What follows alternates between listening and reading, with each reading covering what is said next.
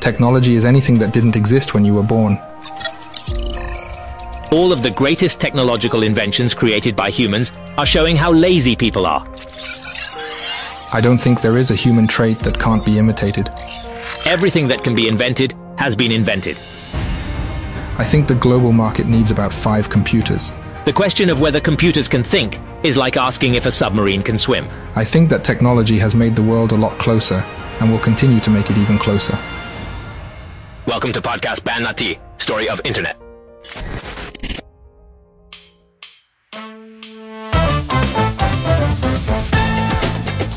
一七六九年，德国发明家搞出来一个东西，他说可以下国际象棋，嗯，还带着这个机器去给当时的法兰西皇帝拿破仑看。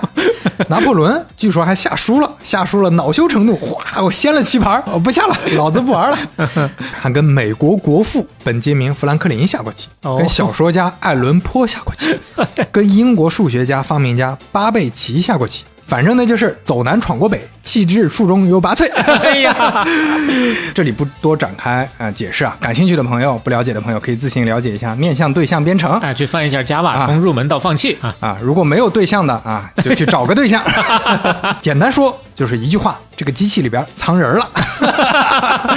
这正是配置器专家上岗，五代机寒冬一场，拼性能大师下棋，惊天地，深度学习。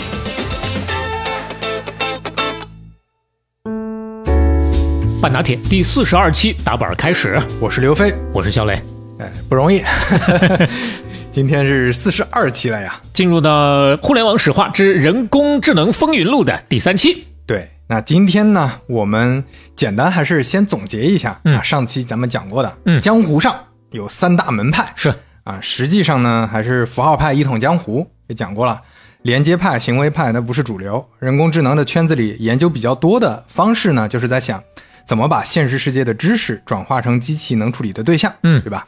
那到了一九七三年的赖特希尔报告，那剧情呢就急转直下了，是大家就评价说这人工智能这些都是江湖骗子啊，搞不出什么东西来，整个的都变成过街老鼠了。哎，就是拿钱不搞正经事儿，嗯，所以人工智能进入接近十年的寒冬啊，这个期间基本上没什么资金输入，咱们就书接上文，啊嗯讲讲接下来发生了什么。第一章，问渠哪得清如许，唯有源头活水来。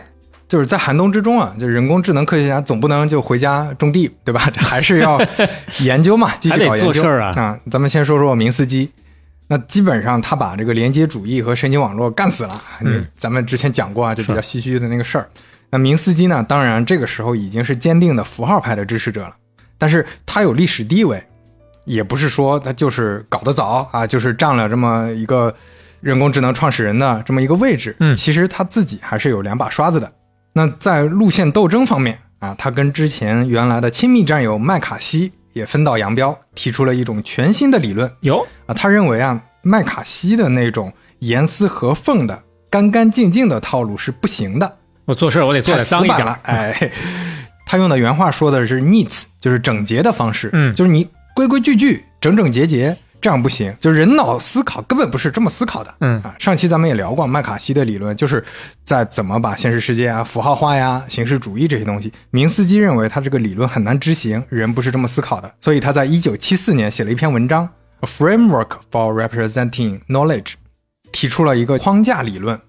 他的理论可以这么举例子啊，我们比如说看到苹果的时候，就会联想到好吃、酸甜，也会想到它久了会腐烂变质。这个之前提过嘛，就是类似模式识别。但是他认为这个应该做常识假设的框架，所以它叫框架。大概是什么意思呢？比如说，我们知道苹果是这样，嗯那是不是梨子也是这样，橙子也是这样，葡萄也是这样？就是当我把苹果的这个属性值描述完了之后，再出现葡萄的时候，直接把这属性值挪过来。嗯啊，这不就减轻工作量嘛？嗯相当于是这个意思，就是就像一个表格，大家想象一下，一个事物的信息，你就有默认值了，它就有一个框架了。嗯那下次你再输入香蕉，哎，它是水果，OK，这些默认值啪啪啪都给你填好了。需要的细节改改就行了，对不用从零开始填。所以这个成本非常低，然后它的信息呢，整体根据分类，不同的分类的物体这个名词，它都有自己的框架了。如果听友里有程序员朋友的话，会突然拍桌子，哎，这不就是编程里的面向对象吗？C 加加或者 Java 都是这样的。嗯就你定义了一个类，我们可以让一个具体的对象继承另一个对象的属性。嗯啊，你就不用重复再去编写这个属属性了。嗯，这里不多展开呃解释啊，感兴趣的朋友、不了解的朋友可以自行了解一下面向对象编程。哎，去翻一下 Java，啊从入门到放弃啊。啊，如果没有对象的啊，就去找个对象。哦，在这儿呢，这是。啊，怕大家不懂，咱们再举个例子啊，比嗯如说半拿铁讲过很多商业故事，你会发现很多故事都能抽象出来一个模板。嗯啊，创始人一开始白手起家的比较多，艰苦创业，有了一小摊生意，慢慢做大，遇到时代机会啊，比如说瑜伽火了，那就是 Lululemon 的机会；嗯体育运动火了，是健力宝的机会等等。然后抓住了机会，做大做强，过程中可能有各种危机，起起落落，几次之后，终于成功。讲故事的套路是吧？哎，所以你看，就是这个故事啊，它都有类似的抽象。嗯你抽象出来商业沉浮故事，那就是一个框架。对，这框架有了啊，我们就可以把这故事往里套了，大概就这么个意思吧。嗯，是往里套啊，注意，不是往里编啊。对，所以这个框架理论确实跟面向对象的这个底层逻辑很接近。在人工智能科学家们用这个 Lisp 编程的时候，也是用类似的方法。嗯，这个大大推进了人工智能应用方面的进展。然后同时呢，这个时候语义网络开始出现。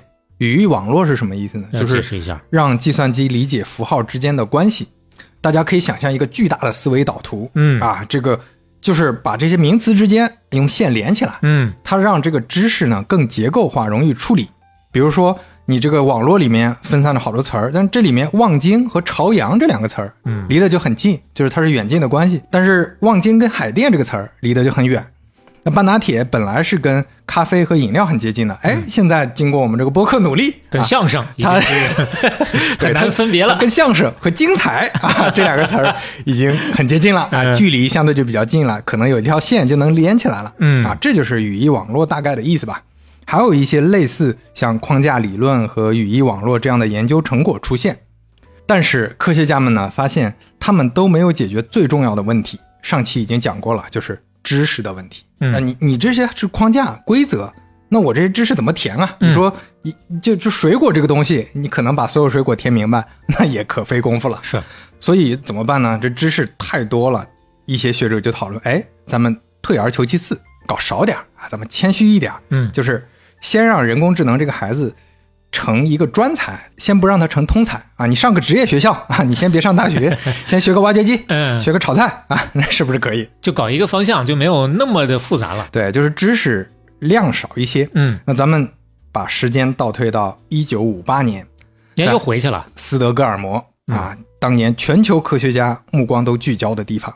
年仅三十三岁的李德伯格获得诺贝尔生理学或医学奖，三十三岁啊，跟咱们差不多同龄人呐、哇后来他有一个广为流传的名言啊，就是人类统治地球的最大威胁是病毒啊，在嗯当年就提出来过。那这句话估计这两年人类是深有体会了啊。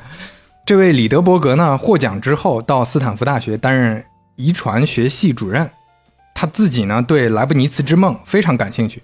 那斯坦福有谁啊？斯坦福有麦卡锡呀、嗯，所以他跟麦卡锡认识了。那这个时候呢，麦卡锡有自己的研究方向，所以通过麦卡锡给他找了一个合作伙伴，是当时斯坦福大学计算机中心主任费根鲍姆。那这个职位其实比当时的计算机系主任还是有影响力的，因为计算机中心主任和系主任不一样，主系主任是管教学的嘛，嗯他是管研究的呀，嗯，而且他会主办各种会议，认识各种大佬。那斯坦福大学本来就是人工智能的中心嘛，所以这个人变成一个很重要的枢纽。他们俩一拍即合，哎，咱们搞一个专业领域的一个系统，叫 E DEN-D2AL Dendral。这个系统能干啥呢？它能解决一个非常非常具体的问题，就是你输入质谱仪的信息数据，质谱仪就是分离检测同位素的，嗯这么一个机器吧，嗯它就能给出这个物质的化学结构，所以它能解决一个非常具体的问题。人也能解决，就是算嘛，就去研究嘛。这就是没有任何知识方面的其他限制了啊，我就聚焦了。对，就聚焦了，你能输入的知识量是有限的嘛，嗯所以我就可以穷举了。那费根鲍姆呢，当时在兰德公司工作，兰德公司是非常知名的美国军方的智库机构，嗯他提供调研和情报分析的。当时费根鲍姆就认识了一个年轻小伙子，嗯叫布坎南。嗯，布坎南呢，不砍女，什么鬼？布坎南呢，当时正好暑期实习在兰德公司，嗯然后他是学什么的呢？学哲学的，跟他们做的事儿本来没啥关系，但是呢，兴趣特别广泛，嗯他就对费根鲍姆在做的这些事儿特别感兴趣。费根鲍姆说：“哎，我们在在搞的这个东西，你来看一看，研究一下。”不看难一看，哇，这个好，那我我我跟你们一块儿搞。结果变成了这个项目的主力，那就说明这个学习能力还是非常强的。对呀、之前 质谱仪这个事儿跟他应该是基本不对搭。化学、生物、计算机，基本上跟他哲学关系没那么大的。那当时他们搞的呢，都是生物化学相关的项目啊。他们团队虽然有计算机专家和生物学专家，但是大部分人对化学是一窍不通的。嗯那不可能就自学，不光自学完了，他还要给项目的成员们讲课，讲化学课。那化学课就很无聊嘛，但嗯大家课上都快睡着了。据说当时现场麦卡锡有一次啪拍桌子：“你们好好听啊，你们就不能好好听吗？”大家一看，我操，麦卡锡老爷子啊，这个大师在这儿就不高兴了，那大家才认真听听啊，真不容易。那布坎南呢，自己在做完这个 Dendral 之后，牵头带博士生肖特莱福，嗯啊，做了一个系统叫 MyCIN Mycin。这个系统基于 Lisp 开发啊，又是我们反复提的人工智能领域比较主流的当时基础的一个框架语言，一个语言，对，可以针对细菌感染的情况给诊断，处方的准确率已经能到百分之六十九了。哦，但是还是不如正常的医生会给的准确率是百分之八十，嗯。所以没法用到实际场景啊，这个是要死人的。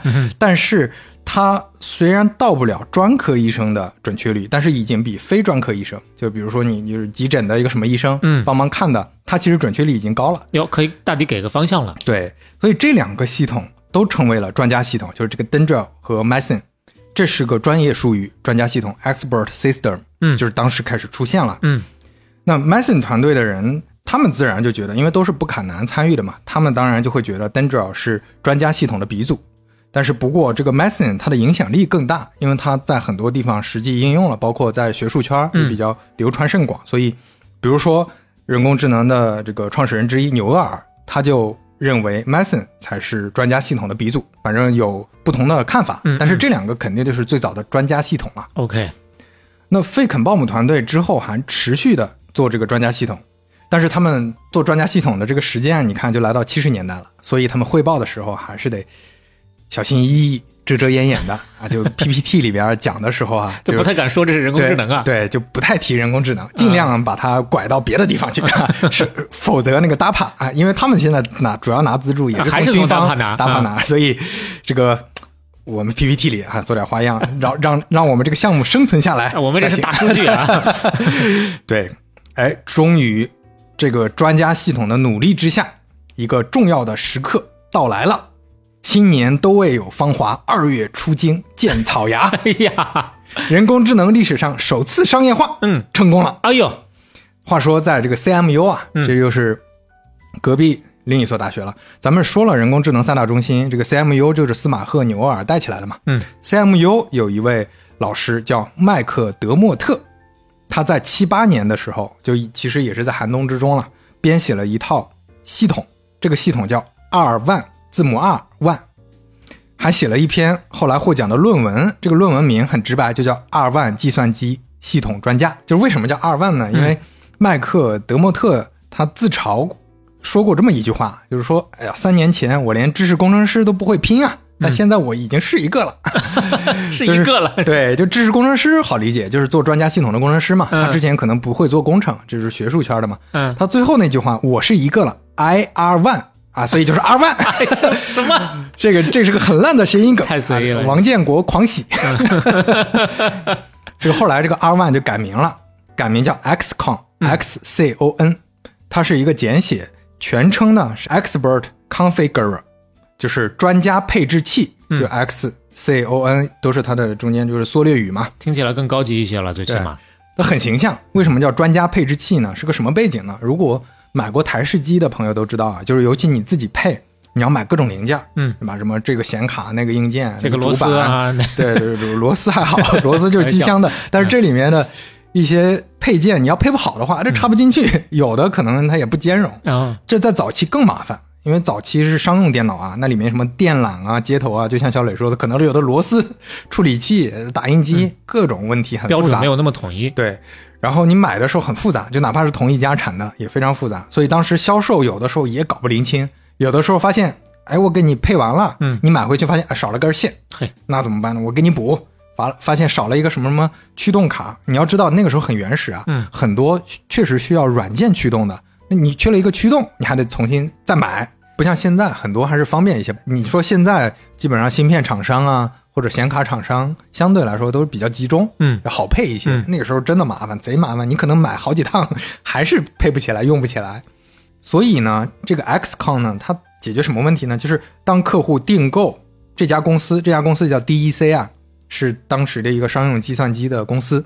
你订购的时候，XCON 可以按照需求自动配置零部件，零件直接送到客户那里，客户直接组装，东西都给你配全，而且不出任何问题。从一九八零年投入到一九八六年，XCOM 一共处理了八万个订单，嗯，这这在当时商用计算机领域嘛，相当于一个已经非常自动进销存系统了。啊，对对对对，准确率就在百分之九十五到九十八，非常高啊。呃完全可用啊。嗯。同时，这个呢是一个基于规则的一套系统，这个系统里面啊有多少规则呢？有两千五百条规则，这2500非常复杂，都是人输的吗。全是人输的，嗯就所以它其实就是规则堆起来的一个机器。嗯对这个就相对明确嘛。是，所以这个系统呢，据说为 DEC 节约了大概两千五百万美元，嗯，呃有一个说法是四千万美元，嗯哦，这是非常高额的一个那个时候啊节省了啊。嗯所以这也是一个青史留名的系统了，因为它带来了人工智能的另一次高潮。因为大家发现，哎呀，这个东西真真的有用了，嗯人工智能原来是有用的呀。就大家那个时候是把它认知成人工智能的，对，它就是人工智能。嗯就你听起来它不叫人工智能是吧？就感觉它不就是个软件吗？它的对，自主性体现在哪呃？这这儿这儿要说一下，就是可能咱们稍微提前说一下这个区别啊。嗯这个它跟后来的所谓的机器学习很像，因为它是有学习的成分了。真正写代码的软件，它是只能执行指令，嗯嗯，但是我可以根据你的规则得到一个我本来没有输入的结论。就比如说你配的这个，你配了八个零件，嗯。这八个零件的清单出来，这八个零件从来没有人输入过，嗯。但是我给你配出来了，这个就更接近人工智能。软件呢，是我只能执行我设计好的呈现。嗯，啊，我的所有结果都是写好的，这两个是不太一样，就啊。好分别了。对，嗯。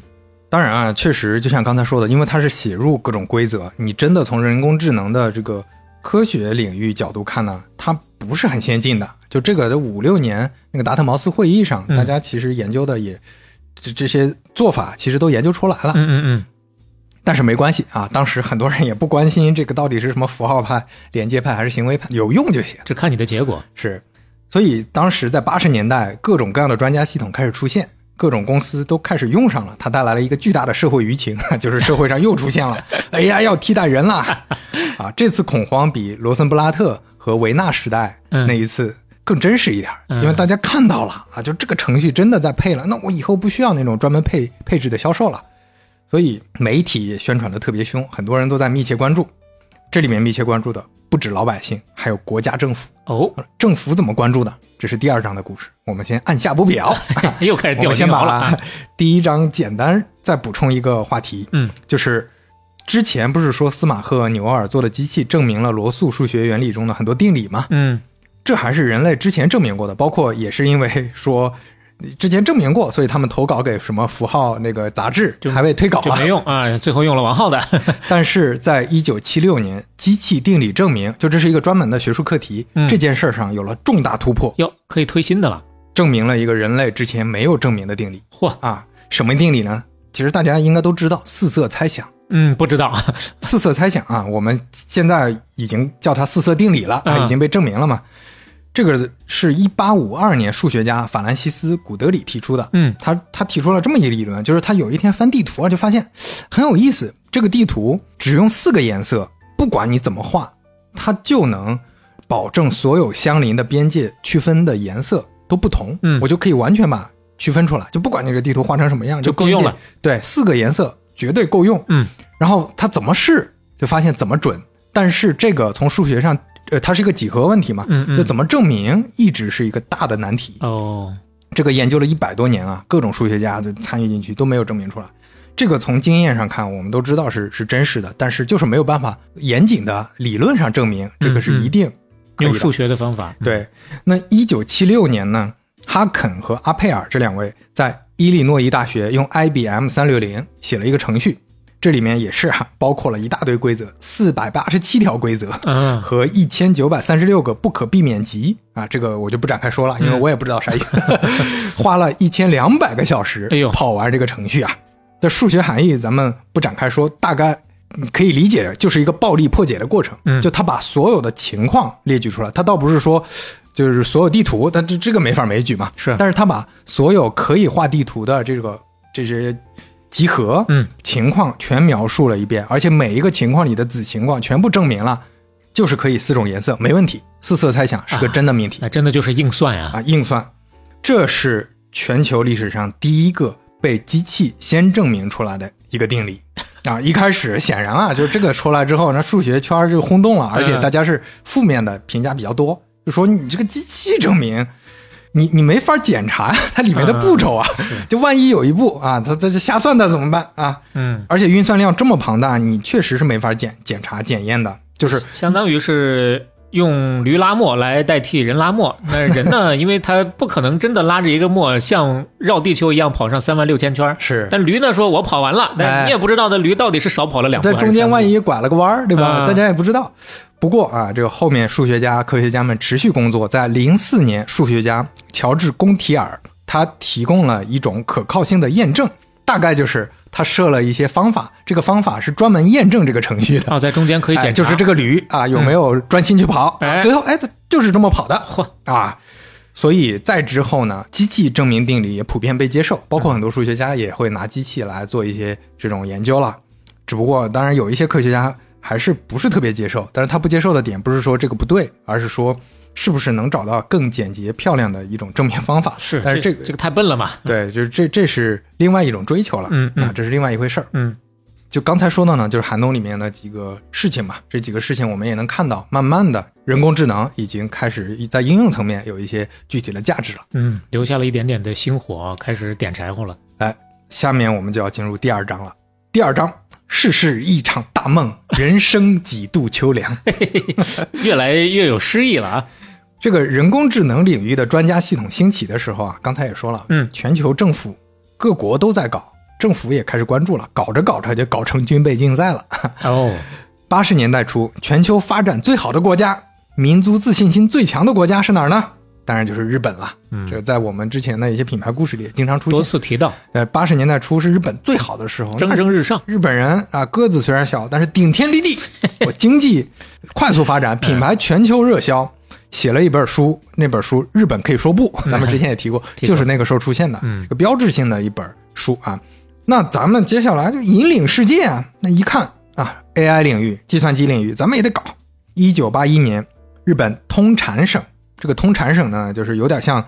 呃，他们的信息产业部再加中科院，就既有国家行政的权利，也有一些研究的属性在。嗯，要举全国之力搞一个大事情，做什么呢？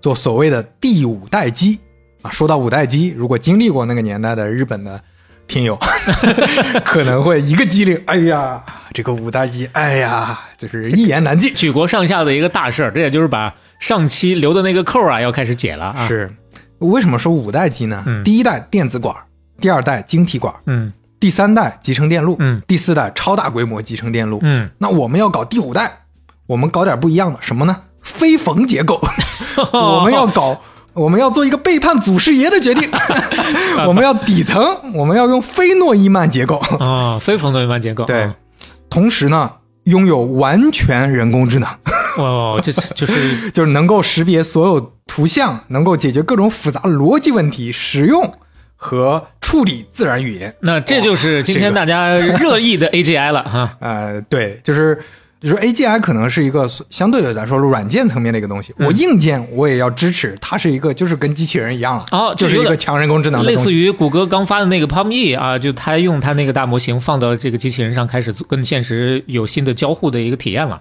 还还不太一样。就是它的硬件要彻底革新，就我不用原来的这个计算机的结构，但嗯但是现在我们用的计算机结构大部分还是冯冯诺依曼结构的嘛，嗯就我的硬件我也要跟着改 那这个得好好理解理解，我还得一边在听着理解啊。啊，这个目标非常远大，嗯，但日本人有信心呢，因为当时半导体行业人家做的确实好，是，国际领先了，嗯那觉得既然人工智能发展这么好，我们肯定能做成嘛。我先邀请一些外籍专家，比如说前面提到的专家系统的鼻祖前辈费根鲍姆，嗯，还有一些各路专家，比如说就是各种符号派的吧，请来做顾问。请来做顾问。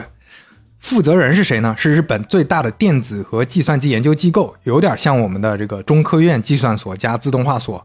负责人叫渊一博，嗯这个渊是一个生僻字，就我们很少用，三点水一个关羽的关，再加一个立刀旁，哎呦，那是真不认识啊。这个叫渊。嗯渊一博四十六岁，他当时提出了一个口号：我们三十五岁以上的不收，我们只要年轻人。万恶之源是从这儿来的呀。就没想到当年的日本人也经历过这么一次。冤有头债有主，大家要找找他去啊。啊，三十五岁，我这光荣退休了，嗯你进不了我们这个地方啊。一共呢招了四十个人，嗯袁一博自称我们是四十浪人啊。为啥叫浪人呢？就是漂泊在外创业的状态，而且当时参与的这些人，大部分确实是放弃了体制内的编制，特地投入到这个新项目里来。哟，那也是蛮大的一个未知的风险啊。，对，就是赌这个五代机。嗯，五代机怎么样？我们缓一缓，让这四十个浪人先搞着啊，先浪着啊。我们先说说美国，美国人一看慌了呀，啊，你日本人想抢我们的位置，嗯我们也想搞。国会通过法案，一九八四年国家合作研究法又提出了当年的说法，就是你还记得之前说不计短期回报，啊、投资长期高风险高回报的研究项目，嗯专门成立了一家公司 MCC，这个名字呢就是微电子和计算机技术公司。这就来美国的举国体制了。哎，国企搞，嗯，公司总裁叫鲍比雷英曼，嗯，前国家安全局局长，嚯，中央情报局副局长，美国海军上将啊！你看人家这是就是当国企，确实举央企搞。国啊。嗯 MCC 后来发现，哎，人工智能圈子好像已经在搞这个了。嗯领头的有一个人叫道格拉斯·莱纳特，他呢是七六年获得斯坦福大学博士学位的，这个学位拿的很有含金量，因为他的这个博士学位委员会里有谁呢？司马赫、纽厄尔、明斯基、费根鲍尔、布坎南啊，我们前面出现的人一大半都在这里，都在了。这几位人工智能大师全是他博士学位的这个导师啊。嗯之后，他大部分时间就在斯坦福大学工作。然后，这个道格拉斯呢，他在八三年组织了一个会议，他认为兄弟们啊，我们需要知识啊，我们现在这个规则啥的，或者是算法啊这些东西定的差不多了对，它不是个瓶颈了，瓶颈就是知识。嗯，所以他提出了一个超大规模数据库的计划，就是我们得搞知识，搞数据库，搞就语料库，类似这种。那这是开始做人工的这活了。对，然后这个会议呢，麦卡锡、明斯基、纽厄尔这些领袖们全都在，大家纷纷表示，嗯你这个想法非常好啊啊，但是操作性不大。为啥呢？因为太需要人了，你这个怎么搞也得几千号人吧。哪儿找那么多人去？凑了巧了嘛，这不是？MCC 一看，那你们专业，我们有钱啊，嗯国家也拨款了，你们搞。给你雇人。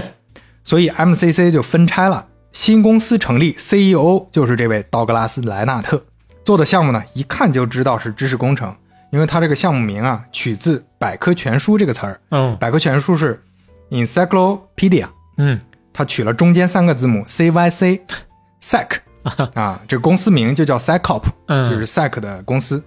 SEC 的目标是什么呢？输入人类常识上百万条，嗯通过这些形式语言开发编程语言 CYCL 啊，L 就是 language 嘛，开发一个自己的语言。哦，还要基于此做新语言。哎，搞法呢就是人类输入各种规则，就全是输，输完之后让他学啊，整理各种形式语言，其实就是在还是咱们之前说的那个套路，莱布尼茨之梦，只不过这次就是搞大一点儿，我们真的想要把人类知识输进去，包括各种基本的名字集合，各种层次的类别，比如说鱼类分为哪些类别，嗯我全要输进去。嗯各种各样的谓词、名词和函数相关的隐含关系。什么叫和函数相关的隐含关系呢？比如说 meter，它是米那，meter 加上二零一六，代表的就是两千零一十六米，嗯它得跟数字之间的关系，哎，就变成距离了，它就能意识到这是个距离，反正就全是书。所有这些规则必须给它都整明白，这就哎好像那个什么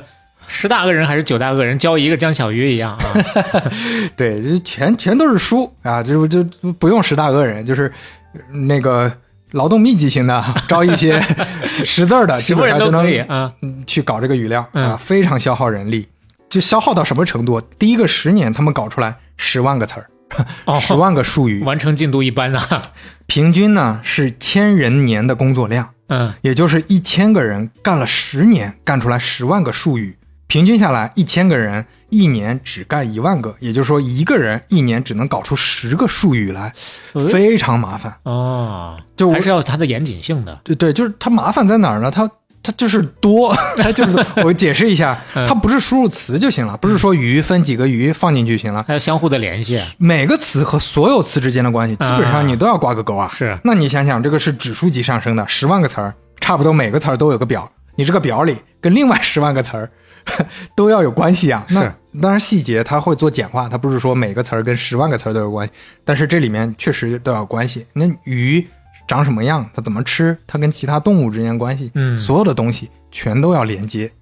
这是个复杂情况，就是很难想象了。所以十万个词儿是考了花了十年搞出来，就可以理解了。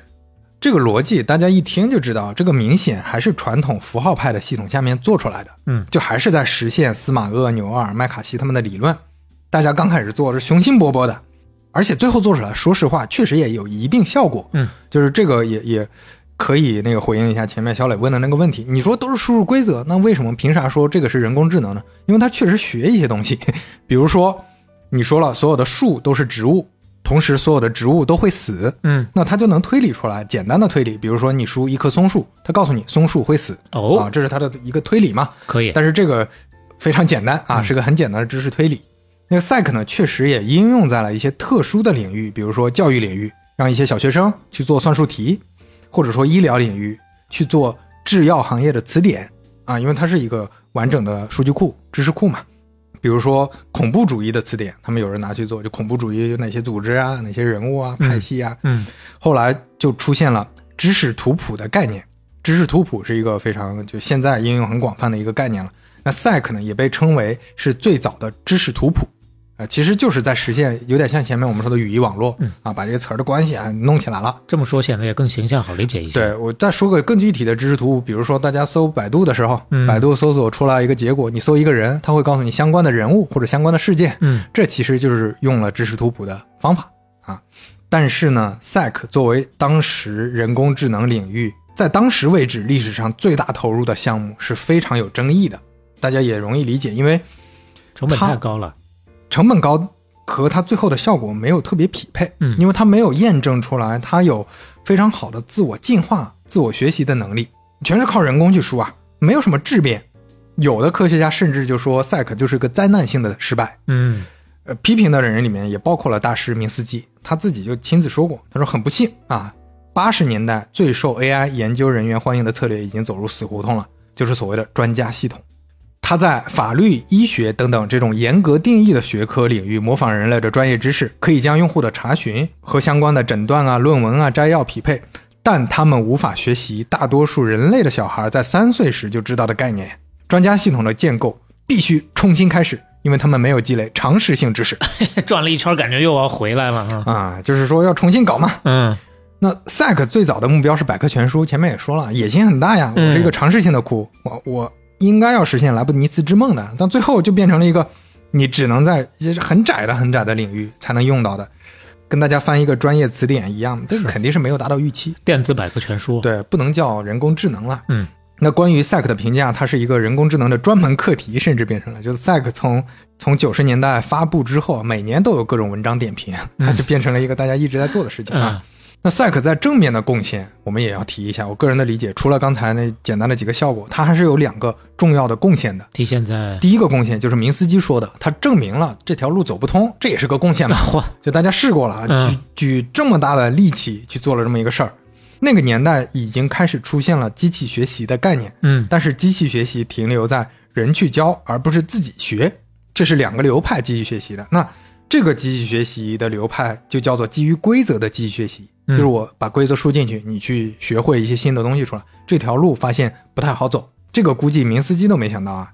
未来啊，革了原来人工智能这个命的，就是他打死的神经网络。嘿啊，这个后后面我们接着说。嗯第二个贡献，赛克的贡献是什么呢？就是他成了人工智能领域的黄埔军校。咱们经常说啊，一个事儿被捧得太高，投入太高，那就是泡沫。嗯但是呢，泡沫退去之后，往往还是会留下一些好的东西的。嗯比如说，参加赛克的很多人都成了人工智能领域的重要专家。麦卡锡这些顾问咱们就不说了，比如说拉玛纳坦苏古哈，印度裔的一个著名的计算机专家，嗯他发明了 RSS，、哦啊，他发明了 RDF 这种网络标准，哦定义了很多早期互联网的标准。后来加入了苹果，嗯加入了网景浏览器，目前在 Google 工作，是 Google 的一个研究员。哦再比如贾里德·弗里德曼是 YC 的合伙人嗯啊，美国最大的电子书和文档平台 Scribd 的创始人，那你可以理解相当于美国的微信读书、嗯啊。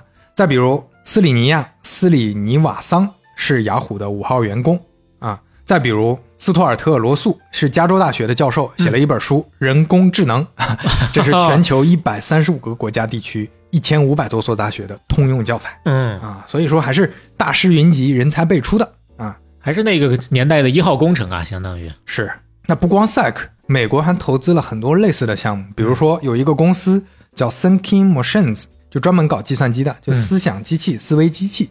创始人呢叫 Danny Hillis，麻省理工博士毕业，有三位导师啊，两位咱们故事里都出现过，一位你你想 MIT 嘛，嗯，一位就是明斯基，嗯。另一位香农啊，哎呦，那个时候还呃 对啊，香农其实活得比较久了，挂个名儿嘛，嗯，这位 Hillis 啊是计算机和互联网领域的先驱，就他创办的这个公司 Thinking Machines 推出了最早的商用并行计算机嗯 Connection Machine，就是这种计算机，是当时世界上最快的计算机。就在这之前，计算机都没有并行的概念的。并行计算出现之后，他是第一个把它推出来商用的。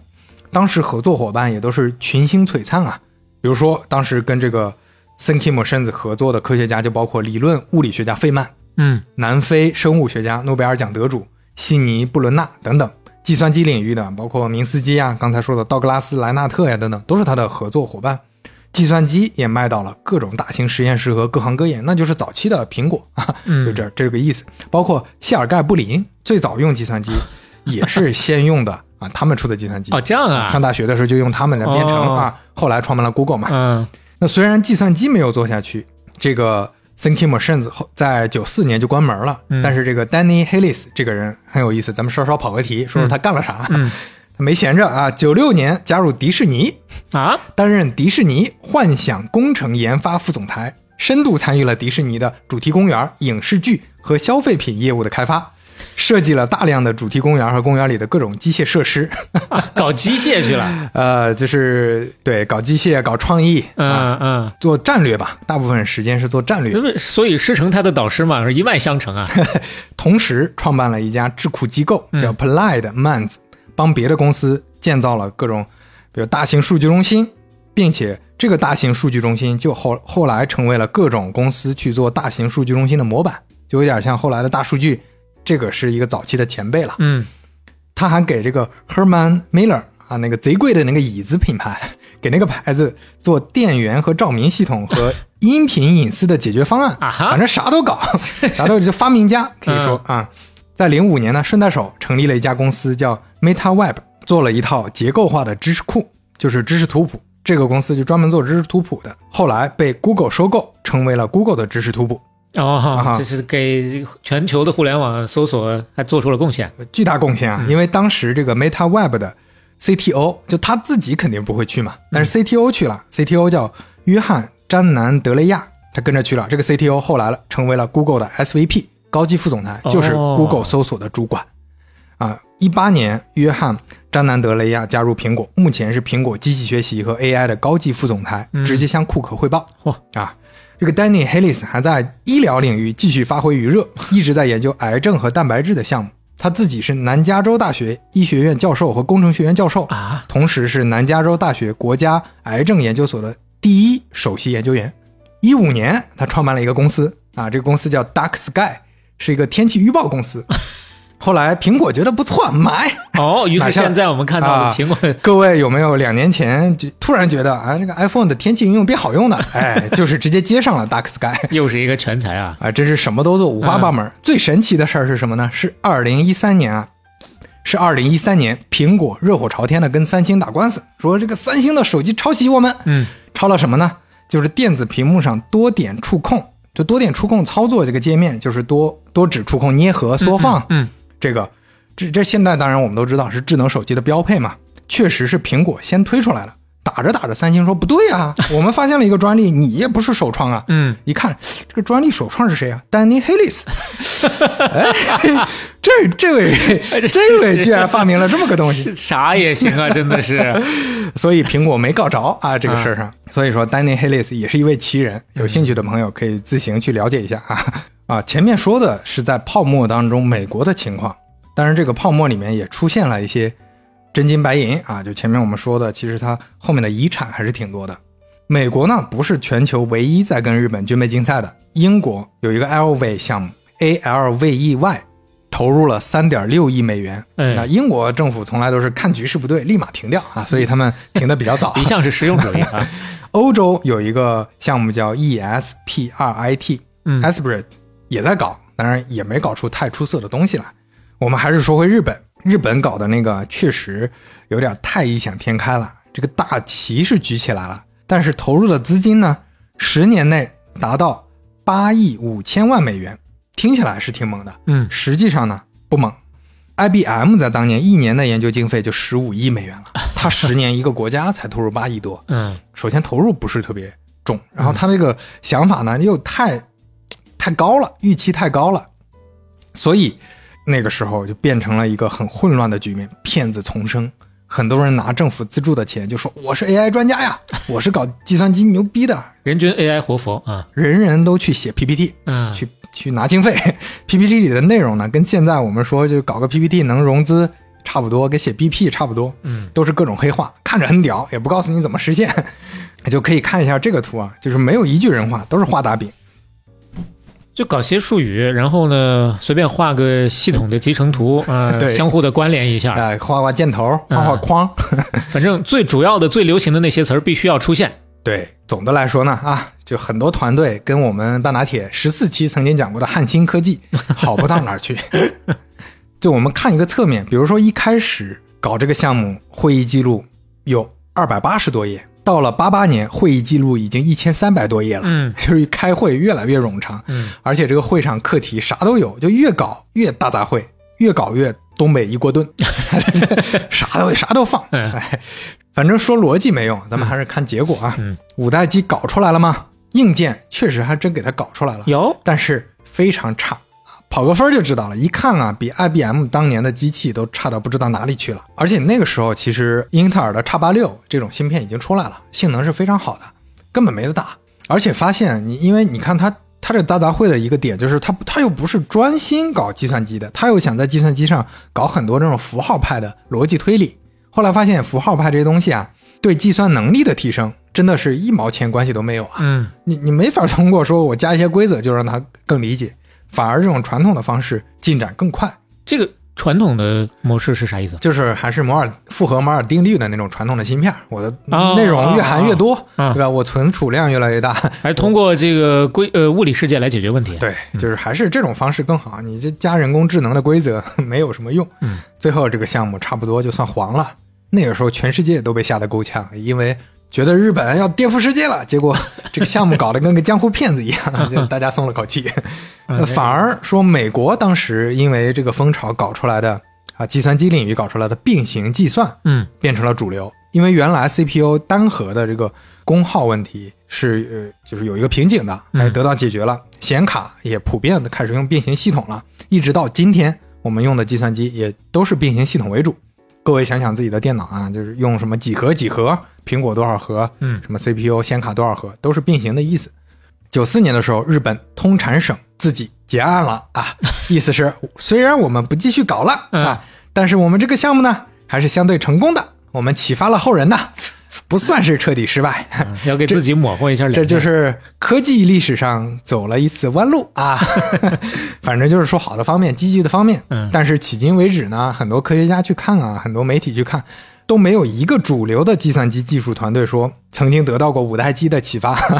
所以这个结案基本上就是给领导汇报，就是上吊之前化个妆，死要面子。哎呀，最好最好，渊一博呢，就前面说的那个负责人，嗯，九四年去东京大学当了老师，两年后退休，零六年去世，啊，也算是比较遗憾的一个结局了。嗯，那想想前面的四十浪人啊，真的给人放出去浪了一圈就没回来啊。哎呀，所以日本这个直接的影响是，各个国家的政府本来看，嚯，不能让日本人搞出来啊，嗯，结果发现虚惊一场，得该干嘛干嘛，撤资的撤资，关公司的关公司，收摊儿了啊！嗯各位收摊儿。从九零年代初到九三年底，有三百多家人工智能公司倒闭或者破产，嗯，第二波寒冬正式到来。进入第三章了，第三章叫“梅花香自苦寒来，宝剑锋从磨砺出”。嗨，还得继续努力啊。我们先回顾一下，目前人工智能领域发生了什么？符号派的这种推理方法被验证不行了，那是早期。第二波寒冬之前，靠知识这个 SEC 哈这个项目也被验证走不太通了。那符号派这个时候基本上就是彻底没落的一个时间节点，从此之后，符号派就没落到今天为止都没有抬起头来。嗯人工智能专家们就开始转投别的门派嘛，搞别的思路。可以说，在寒冬里面就各种遍地开花。这个第二次寒冬期间发生的事儿比较零碎，我整理了一下，我们嗯讲一些有代表性的。好，首先，控制论相关的学者开始冒头了。你符号派不是不行了吗？嗯那试试我们行为派的。一九九零年，机器人学者罗德尼·布鲁克斯写了一篇论文《大象不下棋》，嘿，认为机器人的认知能力不应该是灌输进去的，应该通过与环境的交互完成。这个说法称为 embody，就是给予身体，也就是具身，就是你你不应该让它在在电脑这个存储器里学，你应该让它具身，它跟真实的环境交互去学习。由体验入与实相合。他用这个理念啊，一直投入机器人的研究嗯，在九零年成立了公司 iRobot，啊，目前是一家市值十二亿美金的公司。说到这儿，可能有听友知道，嗯是一家做扫地机器人出名的公司、嗯啊，同时还有拖地机器人等等，包括商业和军事领域也有那种处理危险品、炸药之类的啊操作的机器人。机器人，嗯去年亚马逊准备了十七亿的美金全资收购，目前还在进行反垄断的审查，嗯应该没有结。虽然没有造出来想象中那种机器人，但这个成果也还是不错了，在垂直领域是可用的。另外一件事呢，就是明斯基又提了一个新理论，写、啊写了一本书，嗯叫《The Society of Mind》心智社会，什么意思呢？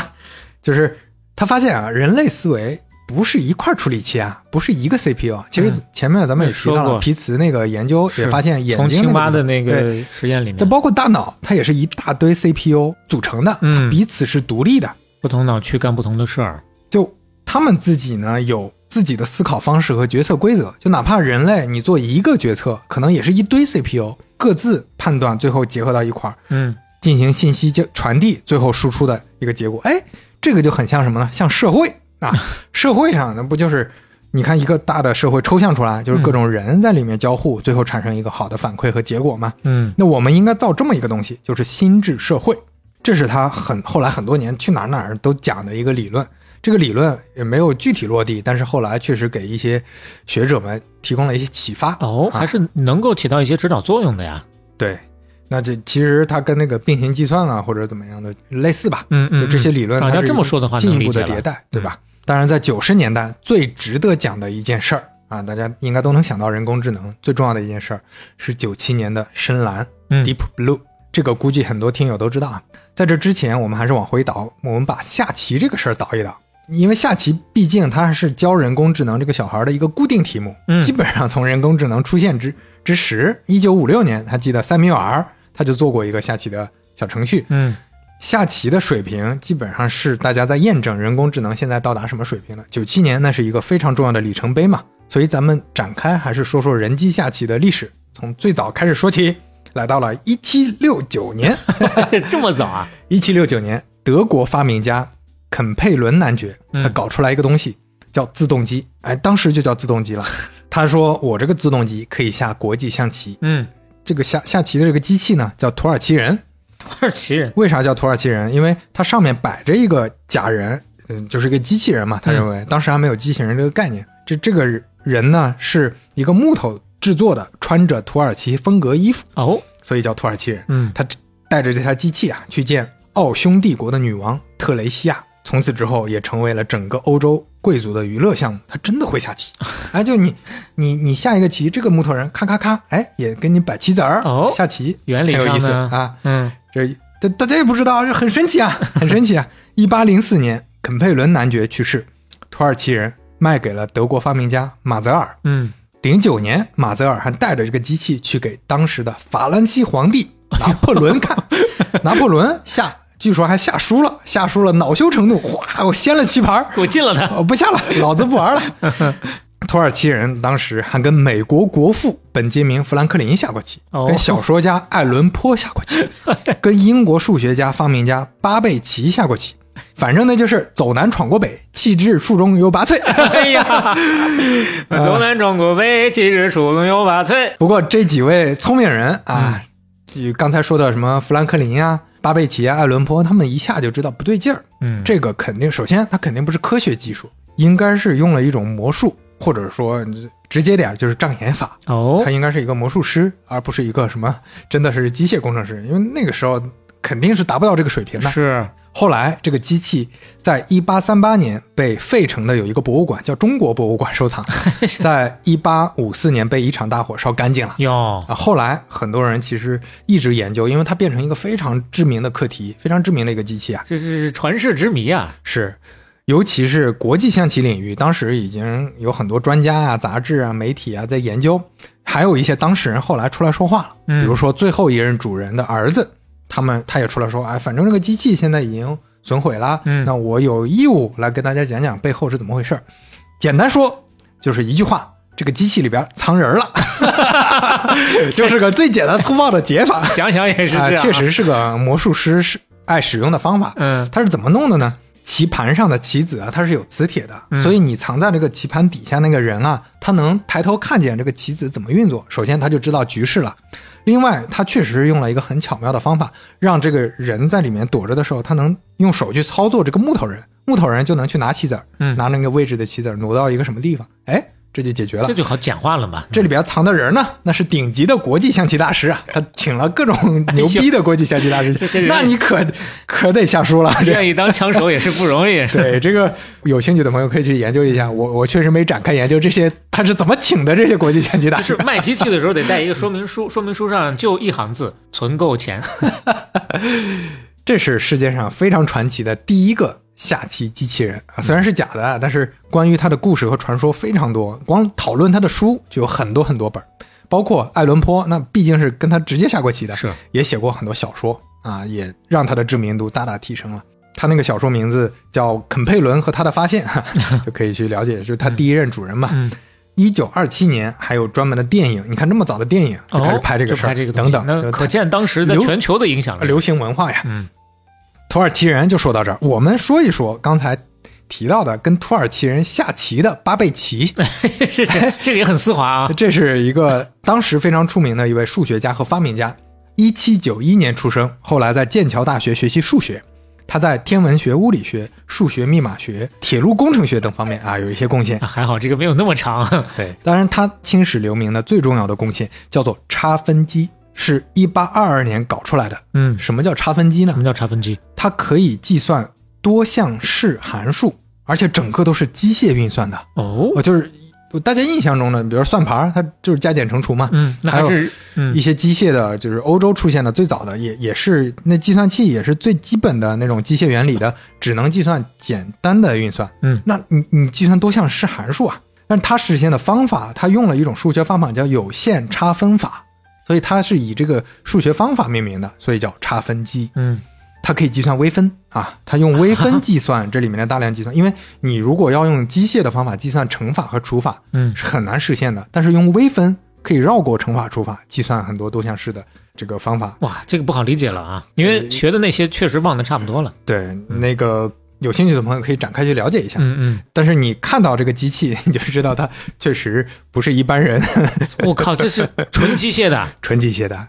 啊，相当于怎么说呢？就一个单元吧，十层楼啊，然后每一个窗户里头都给你放一个密码锁的那种样子，大家想象一下。对，是个非常复杂的机械设备啊。嗯它是不需要任何电路板啊、晶体管这些东西的，但是能计算复杂方程嚯，啊。这是计算机史前的一个 demo 了，这个可以可以确实说是个 demo。这个太厉害了。对嗯你可以说它跟图灵机很像了，嗯但是很可惜啊，差分机在那个年代很难造，确实很难造。就嗯我们看到的是一个设计图啊，它要哦真想做出来，工业标准是很高的，而且哪怕说工业标准能达到，但是当时巴贝奇跟他找的那个工厂的那那些师傅啊，最后沟通，工厂的老板沟通，后来好应该是在成本上发现太难控制了，嗯，人家没接单了，后来做到一半发现这个就是我哟不接你单了。哦，事实上没搞出来。反正后来一直在搞，在后代大家真的实现了，而且真的算出来了。这个是后面，哦就是在他去世之后的事儿了。那工业水平提高之后，这个事儿是就它还是领先于时代的。是，那差分机的历史地位是非常高的，因为它它确实证明了计算问题可以让计算机去解决的。包括后来巴贝奇还持续优化，提出了一个分析机的概念。分析机输入就用打孔卡，大家有没有觉得？又回到，这个早期计算机就是用打孔卡去编程嘛？但这个时候其实也就是个十九世纪初啊。对对，十九世纪初啊。嗯那同时，它能拿着之前计算的结果为下次计算做输入等等，他提出了很多这种新的方法。从原则上说，它的分析机已经是图灵完备的一个设计了。哦，可不是吗就是。可以解决所有问题，但是，呃，当然你这个机械成本 就不可控了。嗯嗯它可能计算机早期计算机是一个房间，它可能得一栋楼了，确实。啊、巴贝奇呢，到去世之前一直都在优化迭代自己的设计，虽然在世的时候没做出来。九一年，伦敦科学博物馆根据他的设计图做出来了一台差分机，哦当然这个做出来不是为了用了，嗯就是为了纪念他了。嗯成功计算出了正确结果。所以巴贝奇也被某些人认为是真正的计算机之父、嗯啊，所以我们说算上图灵和冯诺依曼啊，那确实父亲比较多。那还有前面一个老祖宗，呃，莱布尼茨。对，所以说这几位呢也都值得被称为计算机之父。从不同的角度说吧，嗯啊，那巴贝奇呢在计算机领域的影响还不光差分机，他还机缘巧合的给了另一个人启发啊，又要串另一个线索了。一八三三年，有一位姑娘来找他，哟，巴贝奇一问是谁呢？这位叫艾达·洛夫莱斯，也被称为洛夫莱斯伯爵夫人。所以你一听洛夫莱斯，就是她老公的名字，是一个伯爵嘛。嗯她有个本名叫拜伦，所以她全名叫艾达·拜伦。那说到拜伦，大家想到了就就诗人拜伦拜伦是吧？啊，所以这位啊，巧了啊，就是诗人拜伦的独生女哦，他女儿。啊。如果不算拜伦的私生子们的话，这是唯一他跟正妻生的名正言顺的孩子。嗯那这位艾达嗯、来了之后，就是他也肯定是通过贵族的这种关系介绍的嘛。那巴贝奇估计觉得啊，这这就是个普通贵妇嘛。嗯那我就接待一下好了掏掏他是个发明家嘛，就掏出来一些玩具给他展示，给你看看我发明了这个那个。哎，发现这个艾达洛夫莱斯不太一样，他很喜欢数学和科学，而且非常懂啊。哎呦，他特别喜欢查分机，遇见行家了。这两位结成了非常深厚的友谊。嗯巴贝奇和艾达持续通信啊，写信交流各种对数学和计算机的这个看法。巴贝奇还给艾达起了个小外号，叫“数字女巫”。哎呀，就你听这个名字就觉得哎，有个小挺酷的啊啊。艾达还会写东西，他就觉得啊，你这个东西太好了，我要让大家都知道。嗯他帮着巴贝奇翻译和注释了很多介绍分析机、差分机的文章，在科学界引起了很多关注啊。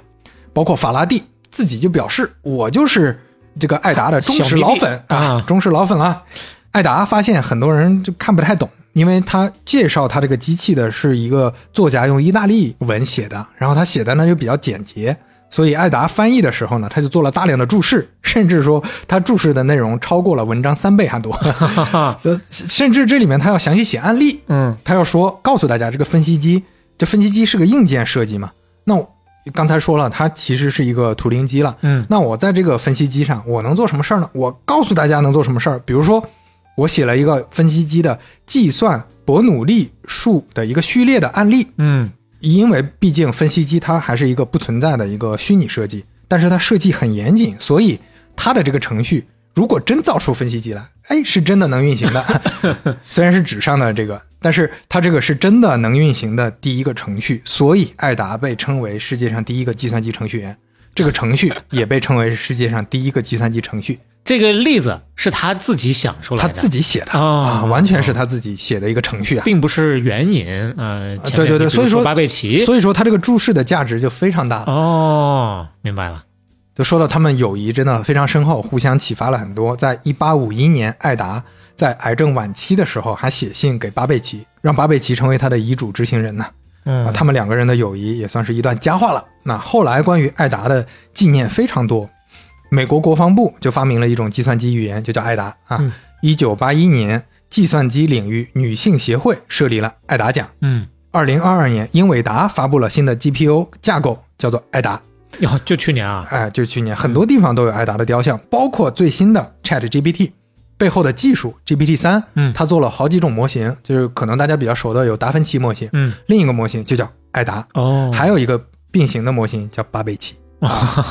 如果各位朋友啊，如果在座的听友嗯，是英国的朋友，打开你自己的本国的英国护照，里面翻到一页，你就能看到巴贝奇和艾达啊，哦，干脆地位还是非常高的。是印在这里，呃，印在你的护照里的某一页的。小磊可以看一下。嗯哇，左边是这两位的这个手绘形象图，右边呢是应该是两台计算机屏幕啊。对，就代表的是英国在计算机或者互联网领域的两位比较知名的人物，这是这么一个主题嘛？嗯嗯，那这是一个插曲。就刚才主要讲的是早期一些机缘巧合，早期先驱吧，一些有趣的一些交集。因为嗯咱们之前人工智能讲第一期的时候，评论区就有朋友说，哎，怎么没讲查分机啊？就查分机对图灵的启发也确实非常大。是所以咱们这也算是补上了，让这个机缘巧合补上了啊啊！这中间也稍微提一下，这个艾达是非常不认同人工智能的，他认为人工是做不出来智能的，这也是一个非常早期有意思的一个观点。就他从他的推理演算上认为人工智能是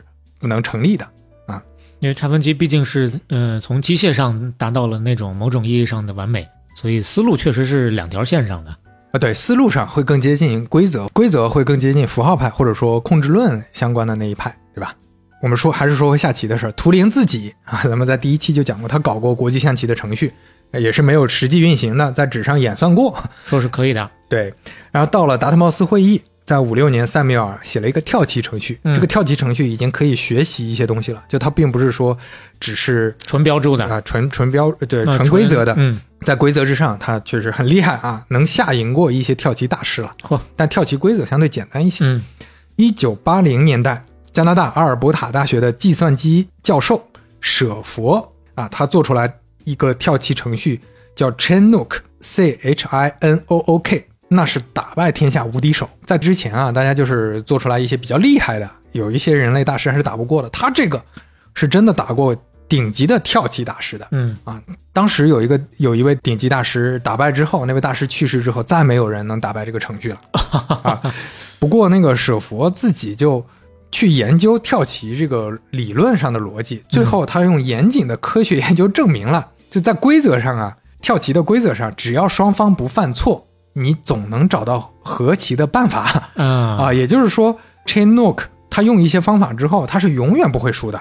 嗯，明白了。对，嗯就就跟我们呃下那个五子棋，我记得也是有这种永远不输的方法的啊。那其实这么看就没有哎，想象的那么对所以所以这事儿就算完结了，就在他证明了这个事儿之后，就没有再搞下去的意义了，嗯就到了天花板了嘛，是跳棋这个事儿。那我们提过的很多大师，香农、冯诺依曼、纽厄尔、司马赫、麦卡锡，全都研究过下棋的问题。你包括冯诺依曼的博弈论，那是直接影响了下棋和后面人工智能的很多分支的发展的。嗯包括麦卡锡在五六年就提出来的阿尔法、贝塔减脂算法，对下棋这种程序帮助也非常非常大。这里稍微提一下麦卡锡，他自己也做了一个国际象棋的程序，这个程序叫科托克麦卡锡，科托克是他的本科生，就以他本科生的名字和他自己命名的这么个程序。嗯这个程序呢，在美苏冷战的时候，在一九六六年还参加了世界上第一次线上对战，啊这可是代表国家形象的呀。啊冷战的时候啊，结果啊输了。哎呦，啊，就是说到这个比赛还是挺有意思的。这个比赛虽然是线上比赛，但是大家知道那个时候肯定没有互联网，嗯，是怎么比赛呢？用电报，连电话都没有。嚯，所以对面是苏联的下棋程序，嗯，所以说这两边其实都是拿这个程序来下的。哎，都是拿程序来下的。嗯，但是下棋贼麻烦，就两个人打电报，我发过去，你去等半天发回来，这等等多久呢？就这么说吧，从一九六六年十一月开始下，嗯下到一九六七年三月，一共才下了四盘儿，哎呀，就下了四盘棋这是不眠不休的。啊。最后四盘棋嘛，美国一比三输了。嗯苏联他的这个人工智能程序下棋程序叫凯莎，一战成名。所以这个凯莎呢，也是第一个能跟职业选手打平的国际象棋程序。在这之前，至少在国际象棋方面、嗯 a i 那就是地点，打谁都打不过，嗯就稍微厉害一点就打不过了。就当时确实，你这个靠规则的下棋程序这方面，苏联投入的精力，他们的科学家们还是很厉害的。那美国后来挽回面子的是靠一九八零年代的两个国际象棋机器，一个叫 Blitz，一个叫 Bell。这个 Blitz 我们就不展开说了，但是这个 Bell 的发明人不得了，肯汤姆森啊，这个肯汤姆森未来很可能我们做互联网史话会专门给他做一期，嗯他发明了 Unix 操作系统、哦，啊，后来这这是个单人发明的操作系统啊，一个人写的。呃，基本上核心都是他一个人写的啊。后来的苹果系统和安卓系统全部都是搭建在嗯 Unix 上面。顺手在写 Unix 的时候，还发明了一个语言，嗯叫 C 语言。所以这个 Bell 啊，也是他业余做的一个象棋系统。嗯这个象棋系统还打败了 Blitz，成为了世界上第一个取得大师称号的计算机棋手。哇，这个话分两头说，嗯话说明朝的时候，这真是太两头了。明惠帝朱允文、也被称为建文帝啊，就是被朱棣篡位的朱元璋的孙子啊，嗯决定给孔子的后人赐行辈，也就是排行辈分，嗯，就是你中间那个字儿我给你编排好了，所以从五十六代开始，孔家后人的中间名都固定了，哦也就是西延公彦成、洪文真上焉、兴裕传继广、赵宪庆繁祥。咱看这事儿怎么就跟前头那边要联系上啊？我们就说到第七十五代，中间字儿是祥，嗯。有这么一位孔祥仲，嗯中国台湾中央研究院院士，美国国家工程院院士，卡内基梅隆大学计算机系主任啊，啊这就联系上了吧？这位孔子的第七十五代孙，主要的贡献是在计算复杂度和并行计算。咱们也提到了，其实并行计算在当年是个非常核心的、非常主流的一个课题了，嗯就在计算机硬件上。嗯呃，这位也是非常重要的一个专家，后来去了哈佛大学，还成为了 Google 自研芯片 TPU 啊、这个估计很多朋友都知道，嗯他 TPU 的第一代的首席架构师，嗯成功实现了脉动阵列啊，就是一个很牛逼的技术了。这个 TPU 的真没听过。对 TPU 的出现，基本上大家公认的是人工智能在新世纪发展的硬件基础。嗯就我们后面讲的，基本上是一些啊、呃实现层面方法的基础。那 TPU 确实是最重要的硬件基础之一了啊。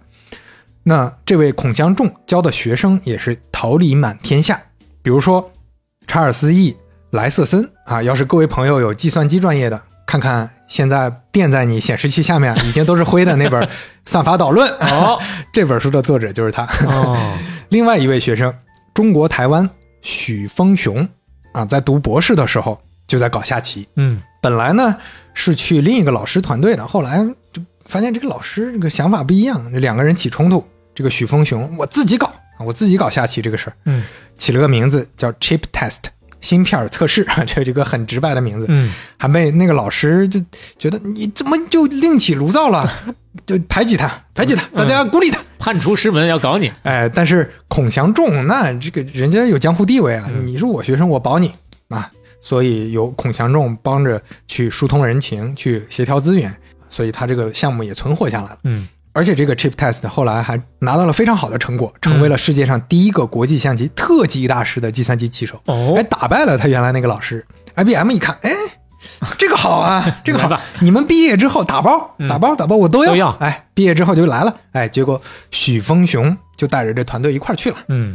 当时 IBM 有个外号啊，叫 Big Blue，嗯大蓝嘛，嗯。因为它的主题色是蓝色嘛。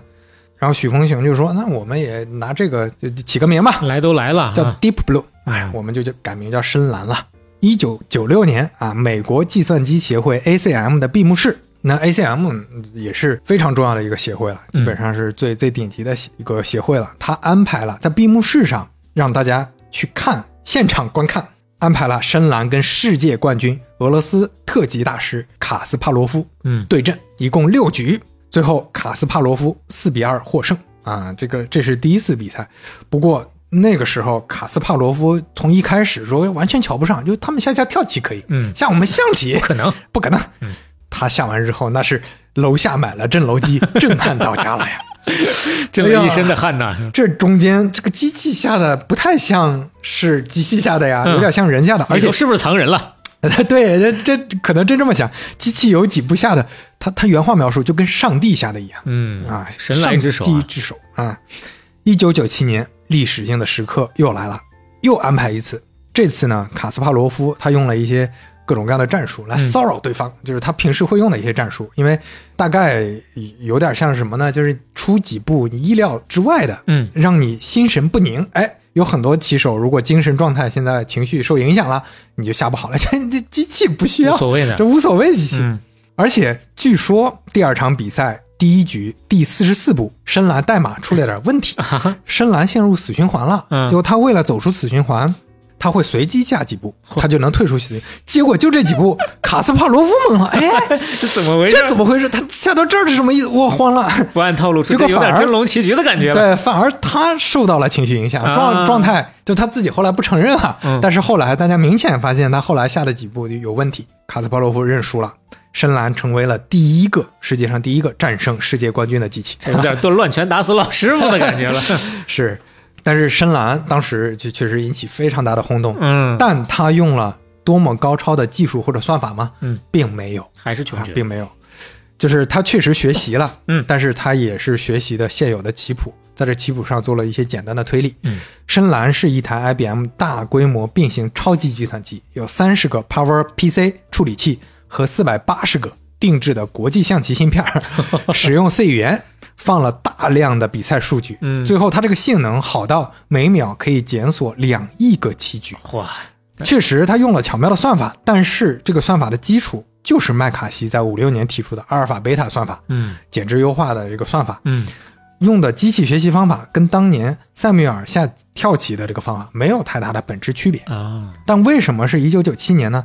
就是因为计算机的性能变好了，它算力好了，硬件上来了。存储量也能存了嘛？就之前 你存不了这么多棋局啊。当然，我们可以说深蓝团队在这里面还是做了很多努力和工作的，就在它工程上怎么让这个机器支持它能下棋，下这么好的棋，这也是有突破的。但是在人工智能的方法方面，或者说它的本质规则、套路这些方面，不能说是有里程碑的，因为底层上没有太大创新。嗯严格来说，它还是符号派的遗产，嗯它甚至不能成为有机器学习的部分。可以理解。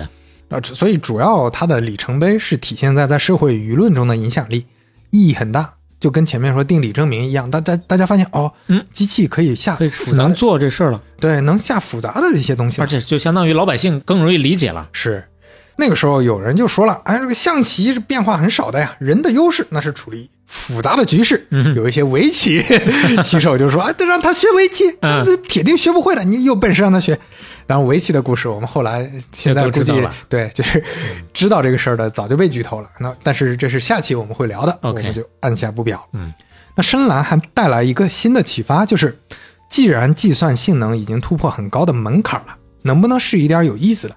能不能用新瓶装旧酒？说不定效果更好呢。把以前没解决那事儿拿出来再搞一搞五。十年代、六十年代其实有很多方法，但是那些方法大家发现你塞不进数据，或者说计算机性能硬没条件实现。哎，这就说到在这个寒冬里面，第二次寒冬里面诞生了一个很重要的新的概念，或者说这个概念诞生了，但是出现了一个全新的分支学科、独立学科，就是机器学习 （machine learning）。嗯机器学习是个很大的概念，这个概念其实在一九五九年被司马赫就提出了，包括塞缪尔当时他写的论文就也提出了这个名词。司马赫当时说的这个表述很简单，就是某个系统可以从经验中改进自身的能力，就是学习嗯啊，这是个很很基本的定义，包括到现在大家还是使用这个定义的。我们还是稍微解释一下机器学习的理念，它跟编程不一样，刚才也简单提过了。编程是指定规则完成任务，机器学习呢有几个核心的特征。呃，有一本中文学术或者说中文计算机领域很知名的一本书，北大的李航老师的统计学习方法。这里面就提到有几个关键组成部分：模型、策略、算法这三个方面。听起来很抽象，但一解释就明白了。比如说，你教一个小孩儿，模型是什么呢？就是他得先有个脑子，他得记住这些学到的东西，他得知道怎么用。策略是什么意思？策略就是考试的评分标准。就你机器学什么东西，你总得有个标准吧？你告诉他，你得奔着那个方面去。嗯，比如说你要解决什么问题？解决机器翻译的问题，那你就要看翻译的准确度怎么样。你要解决自动驾驶的问题，你要看事故率，你要看它不出事儿，看它跑的速度。就你设定几个考考试题，这个就叫策略。算法，这是第三个，就是学习方法。你让这个小孩怎么学，你得有个学习方法。模型、策略、算法这三个加一块儿啊，就是机器学习。嗯，这其实就是把前面的这几个派呀，多少有点融合了。哎，有点融合那个意思啊。在八十年代的时候，机器学习就成了一门独立的学科。九十年代的时候，机器学习理论知识越来越丰富，越来越成熟，算法的储备特别多了。嗯，比如说啊，一九六零年被说是骗子的那个语音研究项目当中诞生的银马尔可夫模型，这个模型后来成为了自然语言处理的非常核心的一个东西。一九六七年出现的 KNN 算法，七四年出现的马尔可夫随机场，七七年的 EM 算法，八零年代的各种决策树算法，八五年的贝叶斯网络，九五年的支持向量机 SVM 和自适应增强的 ADA Boost 算法等等，这些啊，全都是各式各样的。就是如果你学，就哪怕我这种基本上忘得差不多的，嗯这些名字还都记得。哦，其 就是实半打铁目前为止知识含量最高的关口。就是各种各样的基本算法，就现在你你学算法就得先从这些算法学起。嗯，这里面呢，既有监督的，也有非监督的，还有半监督的。这个所谓这个要所谓解释一下。所谓监督，就是前面提到的需不需要训练嘛？嗯，就非监督的完全自主学习完全自主学习，嗯你就是塞给他，他就能自己分，自己去学，给他个目标，他就能学。还有的是给他一些指定的训练库，嗯和更详细的一些指导。就如果是简单加一些规则，有的是就被称为半监督的，嗯大概是这个区分度。那这个时候呢，机器学习你从另一个视角看，也分了两个派别，一个是基于规则的，一个是基于统计的。那基于规则就是我塞的东西很多，嗯就像前面你可以说那个 SEC，SEC 也是一个基于规则的机器学习的一个大的项目了。相对更偏向符号派还是？对，基于规则的就是符号派。嗯那基于统计的，慢慢的开始变成主流，它就是基于大量的数据。我更多的不是靠规则，嗯我是靠数据让你自己去理解，自己去判断。这偏行为派。对，更偏行为派或者连接派。嗯，两个结合一下。对，，为啥呢？因为你看看时间已经是九七年左右了，熟悉计算机和互联网历史的朋友就知道，互联网浪潮要来了呀。嗯九四年雅虎成立，网景公司也成立了。九八年谷歌成立，他们带来了海量的内容。这个时候，科学家们一直梦寐以求的知识就要来了。就之前你这种输入的方法就是基于规则的嘛，那我把那些没有任何分类、没有定任何规则的数据全都塞给机器，这就可以是基于统计的机器学习了。那数据这么多了，信息这么多了，基于统计的方法慢慢的就开始变主流了。就好比这么说，就之前可能对于计算机专家们来说，你要整大量的知识库，你得自己去，你要自产。对，你要资产，你要拿，你哪怕你去拿一本百科全书的内容，嗯那也多少字儿，几百万字儿，嗯几千万词儿。但是互联网这个词儿可不是按这个数量级计算的，它的数量级是非常大的，而且是真实生产的内容。嗯就是你数量多了，信息多了，另外就是计算性性能也好了啊。所以说，寒冬虽然是寒冬，但也蕴藏了机会。刚才说的这几个方面，我们总结一下：第一，计算性能好，存储量大了，硬件准备好了；第二，互联网来了，数据和信息准备好了；第三，机器学习兴起了，理论基础也准备好了。嗯，接下来，哎，就缺一个掌舵的人了。我们进入第四章：十年寒窗无人问，一举成名天下知。这要真的要出人了啊！哎，一九四七年，那是一个冬天呐。杰夫·辛顿出生于英国伦敦温布尔登，嗯，他是家世显赫、书香门第、钟鸣鼎食啊，多多多钟鸣鼎食。大家庭啊，这是。呃，十九世纪的英国数学家、哲学家乔治·布尔，嗯他就是咱们前面提过的发明布尔代数的那位，嗯，非常厉害的一位科学家。杰夫·辛顿是他的玄孙哦，啊，乔治·布尔的女儿，也就是杰夫·辛顿的曾祖母，是爱尔兰小说家，写过《牛虻》。哦，牛虻是他写的。对，十九世纪还有一个著名的外科医生和作家詹姆斯·辛顿啊，最出名的不是他的医术和小说啊，是他被认为是著名的悬案——伦敦连环杀人案开膛手杰克 哎呦喂，的一个重要嫌疑人。哦，啊，很多人都觉得是他啊。因为一直都没有一个明确的到底是谁嘛。对，而詹姆斯·辛顿的儿子查尔斯·霍华德·辛顿是数学家和科幻小说家，嗯，他推广了一个概念叫第四维度，哟，还描述了一个一个概念叫超立方体，嗯它是四维当中立方体的一个形容，有点像四维空间的一个物体在三维世界的投影。嗯这是他画出来的，他这这画出来这么一个东西哇，西。能把这个东西画明白就很难啊！因为三维的生物基本上就理解不了四维。，对，然后大家可以去呃。嗯，那个一些视频网站、B 站去搜一下这个第四维度、嗯啊，或者超立方体的一些可视化的一些内容，呃嗯嗯大部分都是依据它这个为基础对，它是去开创者的啊那就相当于啊。包括这个对，其实对科幻的影响会非常大，嗯比如说诺兰的《星际穿越》等等，嗯其实都用了很多他的之前提出的这些理论。然后杰夫·辛顿的堂姐叫琼安·辛顿，是曼哈顿计划当中非常非常少见的少数几个女科学家之一。曼哈顿计划，曼哈顿计划造原子弹的嗯琼安·辛顿还是国际主义者。美国真的投了原子弹之后，琼安·辛顿立马退出了曼哈顿计划，并且长期致力于游说政府把这个核电技术国际公开啊。当然，美国政府肯定是不会公开的了。琼安·辛顿的亲弟弟威廉·辛顿写过一本书，叫《翻身：中国一个农村的革命纪实》。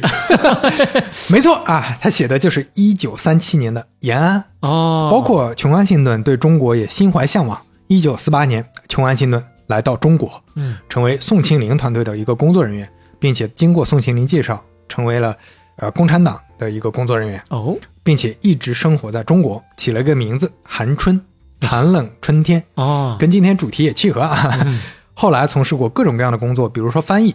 在七十年代特殊时期结束之后，成为了农业机械部的顾问。虽然他是原子弹专家，嗯但没有任何证据显示他参与了相关的工作。啊，这个九六年接受 CNN 采访的时候，你看特殊时期已经过去挺久了，嗯就问他说：“你这个这些年经历的，那当然大家也知道，大家期待他，媒体期待他会说什么。嗯但是他的原话说的是，他对邓小平的改革开放非常失望，啊，非常失望。哎呦，我眼睁睁看着社会主义梦想破灭，公开表示啊，这这所有的他的你搜到他的信息里都表示他是毛的坚定支持者，百分百的支持者啊，哪怕特殊时期，他觉得那个毛没有错。是奔着他的伊甸园来的，这是一个原教旨乌托邦主义者。呃，对，就所以这是也是一个比较有争议的一些看法和一个比较有争个性的人物吧啊。零四年成为北京首个拿到中国绿卡的外国人，一零年在北京去世啊，就是 这也是一个非常有意思的堂姐啊。总的来说呢，就是杰夫·辛顿这个家庭那是很活跃，学术圈、社会名流，你甚至包括他爸爸都非常厉害。他爸爸英国皇家学会会员，嗯，科学家、昆虫学家。哦，众星云集啊，这是。那么杰夫·辛顿啊，在家族里是个什么样的存在呢？是不是跟前面说的维纳啊或者皮茨一样天才儿童呢？结果不是，啊，那可以说是干啥啥不行。他爸就说：“他说，哎呀，你呀，你只要努努力，拼拼命，等你的年龄是我现在年龄的两倍的时候，嗯，差不多你的成就可以就有我的一半了。这还真不是 PUA，确实他是实话实说。嗯 就杰夫·辛顿啊，他虽然是本科考入了剑桥大学，但是先学物理学，发现他自己数学太差了，嗯一个月辍学，去学建筑学，一天辍学，去学生理学，嗯，发现哎呦，这个生理学还也还是要学物理啊，不行，数学还是不行，换学哲学，哲学也不行，就搞了一阵儿，发现哲学不行，那学心理学，嗯，最后估计是家里压力太大了，这次是实在转不了了，实在不转了，就学吧。再再转，硬撑着毕业，最后终于毕业了，啊拿了个学位。就毕业之后决定，哎呀，还是别搞学术了，嗯我感觉是搞不成啊，就我这个水平，搞学术没没啥意思，我还是老老实实回老家吧。蛮有自知之明啊，干啥呢？回伦敦做木匠。嗯呀，哦，这个木匠可不是艺术家那种木匠，就是真的打打木头做木匠。去了啊。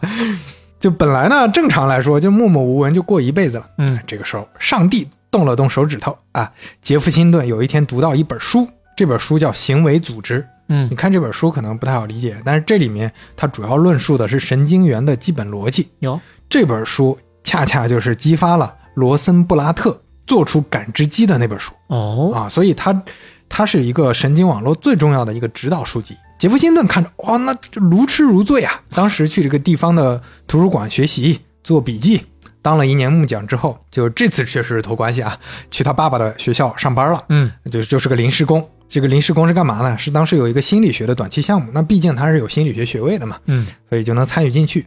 这个项目做完，拿的这个心理学短期项目的履历，去了爱丁堡大学。为啥去爱丁堡大学？爱丁堡大学有当时英国政府投资的人工智能项目。哎，这个时间点你一对就知道，这是七十年代第一波兴起的时候。哦那个时候各个国家也都投入了很多钱哦在 AI 上面。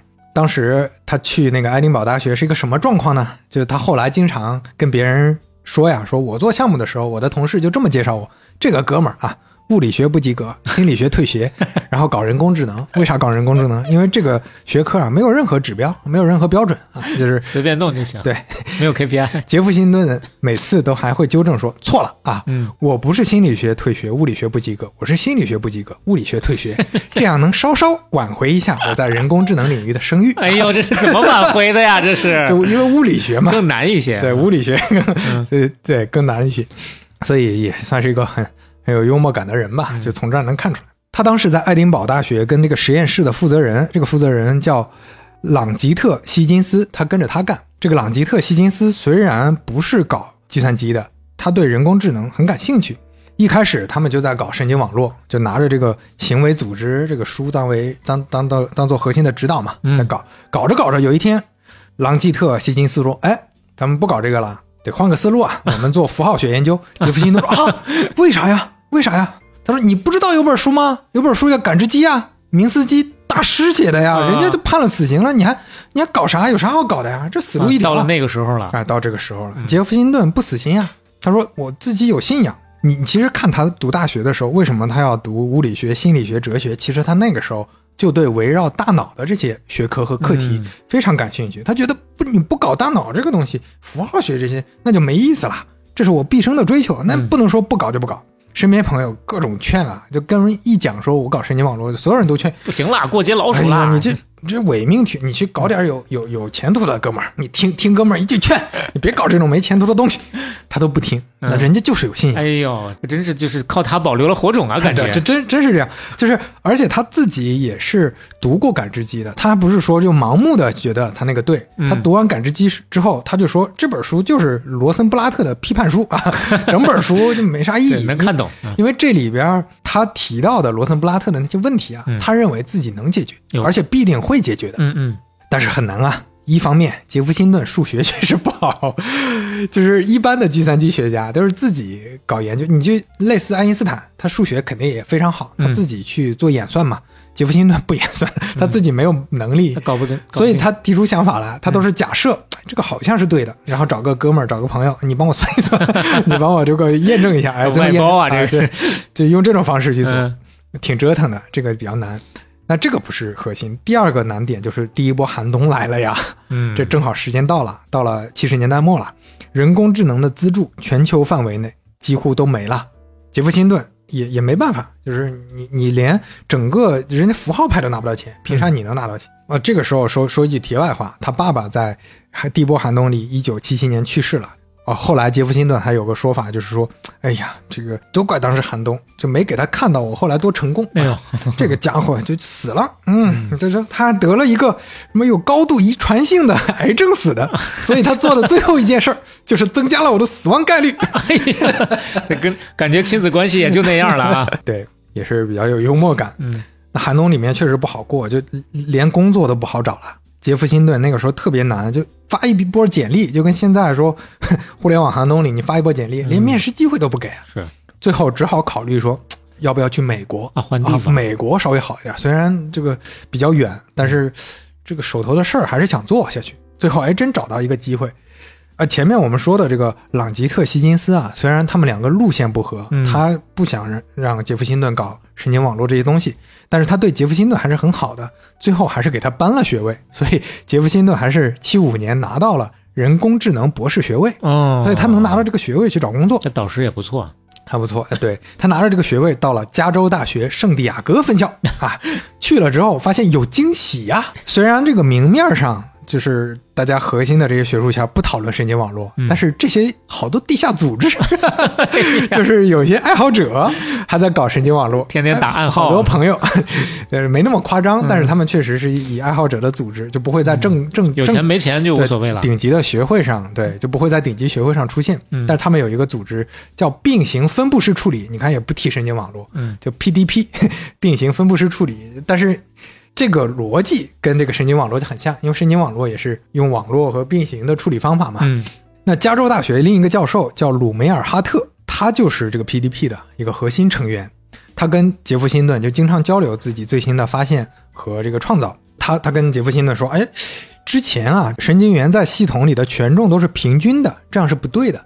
因为当你单层网络变成多层网络之后，它就不现实了，它就不好实现。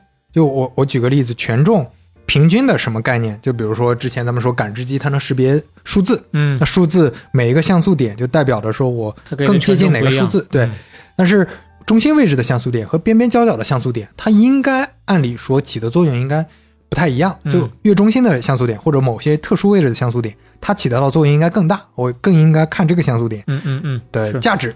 我觉得可以这么举个例子，嗯，比如说大家炒菜啊，你你一个菜要色香味俱全，你要加很多辅料，比如说你要这个是保证它的酸口的，那个是保证它的甜口，嗯这个保证它的咸口。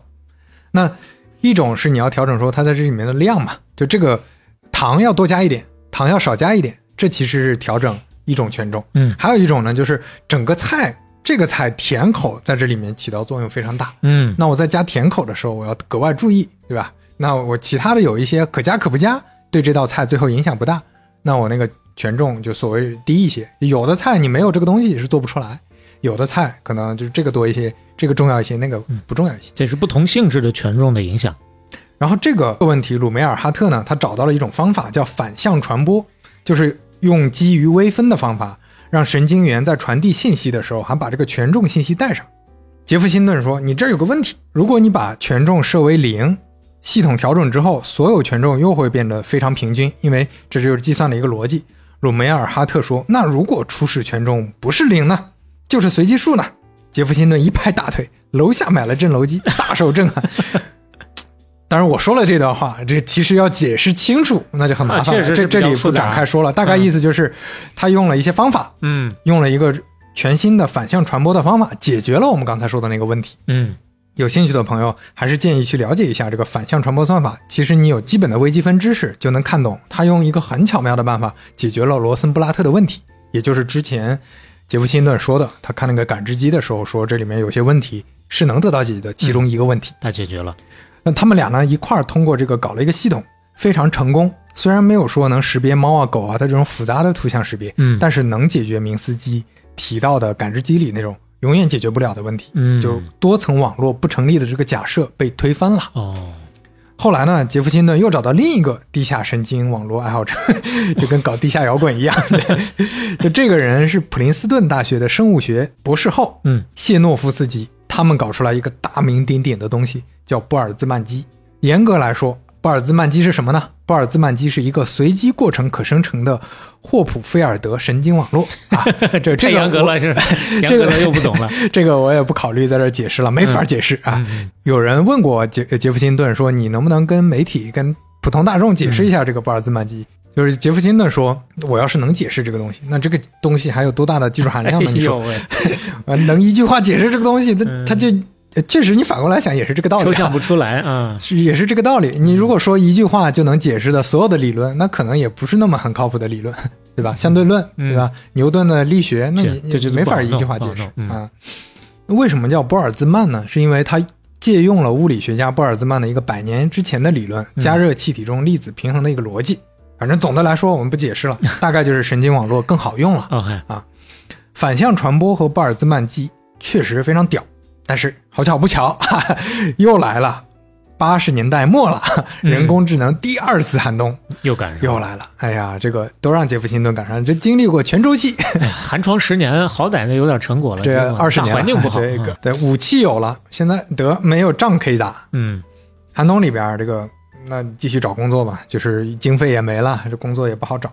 这个时候 CMU 发来个 offer，CMU 人工智能的领军人物是谁啊？牛耳。嗯辛顿后来跟纽厄尔有这么一个对话，这个辛顿跟纽厄尔说：“哎呀，有个事儿我得说在前面。”纽厄尔说：“什么事儿啊？”其实啊，我对计算机那是一窍不通啊。纽厄尔说：“没没事儿没事儿，我有人帮你弄。对我们这儿有人懂就行了。那那行那行，我接这个我接这个 offer。那那你工资怎么说？你有什么预期吗？嗯，我工资随意随意。结果杰夫辛顿到了 CMU，发现这个牛二也是真实在，他的工资确实比低其他人低一截，很随意，垫底儿啊。嗯但是啊，这个整个在这儿的体验还不错，因为这儿还有个好处，就是离霍普金斯大学很近。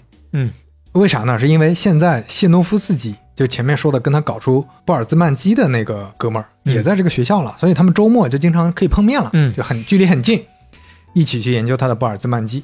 我们看一下这个三十岁出头的杰夫辛顿的这个形象啊，小磊感受一下，反正看这样就看不出来是个搞学术的，嗯 还挺挺极客的感觉哈，嗯对，有点工程师的那个意思，嗯嗯就比较宅男嘛，嗯的那个状态。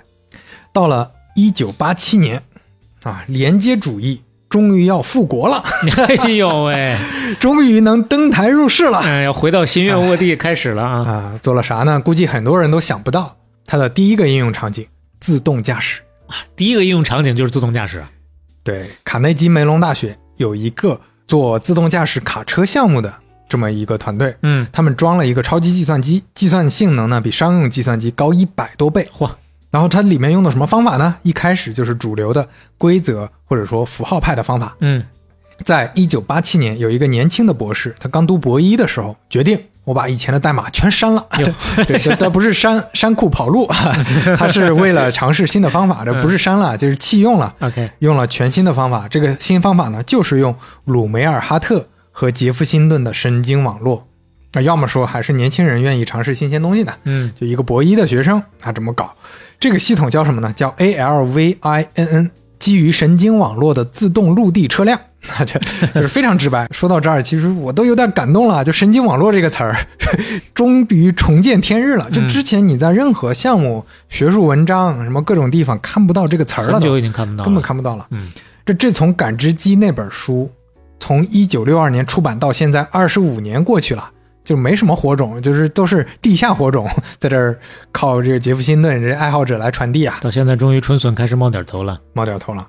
这辆车呢，它只有一个摄像头。一开始慢悠悠的开，慢悠悠的开，很快就能加速了。那个时候，CMU 园区里如果有天友啊，嗯，在一九八七年在那儿读书的话，你就能看到这辆卡车，这挺大的一辆车，在那儿瞎瞎转悠。哎呦，没有人陪的。那个车上贴着一行字儿，里边没人。